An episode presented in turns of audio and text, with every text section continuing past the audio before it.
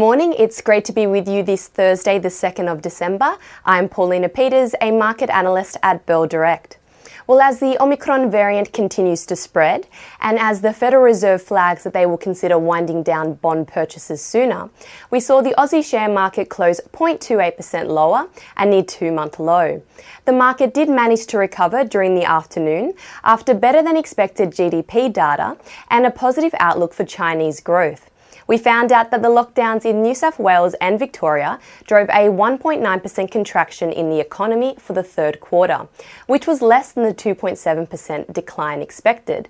As household spending crashed, levels of savings surged, meaning there is around $220 billion ready to be spent by Aussies. So it looks like we're in for a bumper Christmas spending season. Looking now at the sector performances, nearly all sectors were in the red. The consumer staples, utilities, and real estate sectors led the losses. Meanwhile, the materials, healthcare, and financial sectors managed to post gains. The top stocks included South 32, Waypoint REIT, and Lynas Rare Earths, while plumbing and car accessories firm GUD Holdings headed south after a discounted share placement. Other worst performers included Pro Medicus, PME, and IDP Education, IEL. And the most traded stocks by Bell Direct clients yesterday included Fortescue Metals, Telstra, and Oz Minerals. We also saw clients trading quite a few of Vanguard's ETFs, VAS, VTS, VGS, and VEU, all of which fell between 0.5% to 1.5% yesterday. Moving to the US, all three benchmarks gave up decent gains and turned negative after the first Omicron case was confirmed in the US. The Dow closed over 450 points lower, the S&P 500 was down 1.2%, and the Nasdaq fell 1.8%. Travel stocks were hit hard. American Airlines, Delta Airlines, and United Airlines all fell over 7%.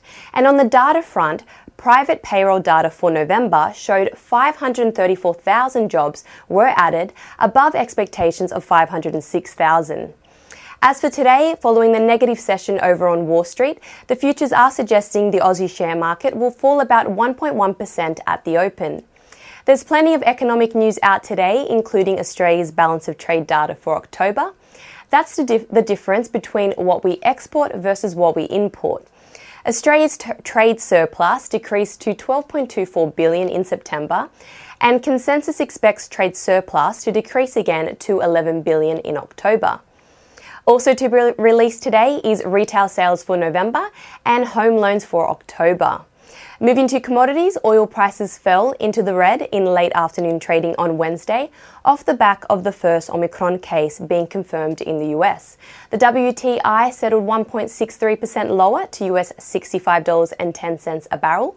The gold price rose as investors used the safe haven asset as a hedge against wider market volatility, and demand was boosted as the US dollar fell and the seaborne iron ore price traded 8% higher to US $103 a tonne.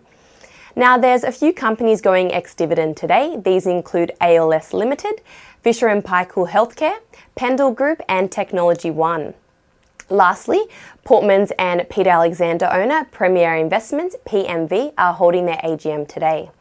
Now, to end on some trading ideas for your consideration, Citi has a buy rating on gold miner Northern Star Resources, NST, with a price target of $12. NST recently signed a funding deal with Quebec based gold miner Osisko Mining, whereby under the deal, NST will contribute 169 million to Osisko via a convertible senior unsecured debenture. Like a bond, a debenture is a type of medium to long term debt that companies use to raise capital. Citi sees the provision of 169 million in convertible finance to Osisko as a sign of more merger and acquisition to come and a strategic expansion of NST's footprint in North America. NST closed flat yesterday at $9.44, which implies around 27% share price growth in a year.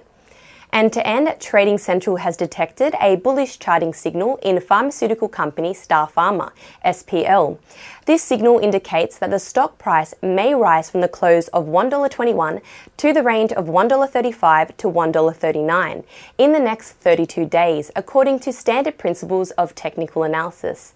And that's all we have time for for today. I'm Paulina Peters with Bell Direct. Have a lovely day and happy trading.